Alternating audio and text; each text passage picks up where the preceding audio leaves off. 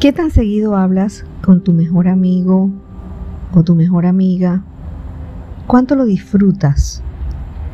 ¿Has notado que cuando estás en una conversación con esa persona que tanto te interesa, no tienes afán de terminar? ¿Cierto? Estás allí porque te gusta, porque te place. Cuando nosotros nos detenemos a conversar con un amigo y compartimos nuestros pensamientos, más que un hola, un cómo estás, la comunicación fluye de una manera diferente. Nos sentimos relajados y plácidos y así la relación se fortalece y crece. Cuando tenemos poca comunicación, generalmente nos distanciamos y no siempre con respecto a las personas, pero muchas veces la relación decae. Lo mismo ocurre con el Señor. En los días que tenemos conversaciones profundas con Él, nuestra relación se consolida y crece, y tú te sientes en una completa paz. Cuando no hablamos con Dios, nuestra relación decae y retomarla se hace más difícil. En ocasiones nos cuesta mucho volver a esa disciplina de volver a conversar con el Señor. Cuando amamos a alguien queremos saber de esa persona, comunicarnos y especialmente cuando nos enamoramos, no nos basta la tarde eh, con esa persona. Llegamos a casa y la llamamos por teléfono.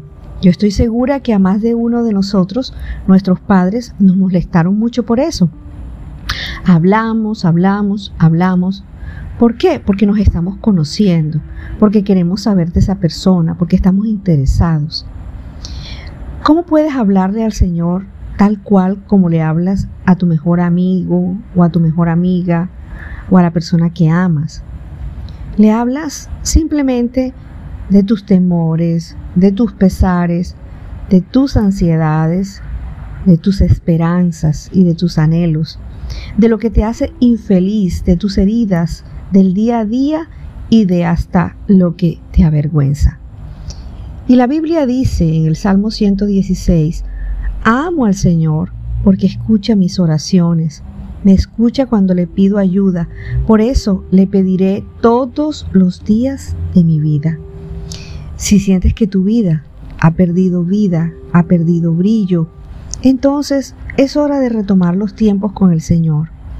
Lo más lindo de todo es que yo puedo hablar con Él desde cualquier lugar, a cualquier hora, no necesito un teléfono, a cualquier día, y Él está listo para hablar conmigo. No lo hago por obligación, ni por un deber, lo hago porque es un regalo, es un honor para mí, es un placer. Y cada día tú y yo tenemos la hermosa oportunidad de hablar con Dios, al levantarnos, al acostarnos, en el carro, caminando, donde sea que tú y yo vayamos, Qué privilegio tener un amigo como Él. Él es el amigo que nos escucha, Él es el amigo que está listo para tendernos la mano. Él es el amigo más prudente que yo haya conocido.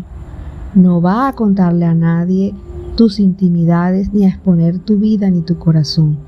Él es el amigo que todos tenemos, Él es el amigo en el que podemos confiar. Por eso, una vez más, no olvides lo que dice la palabra. Él escucha nuestras oraciones, nos escucha cuando le pedimos ayuda. Por eso, yo le pediré todos los días de mi vida. Dios te bendiga.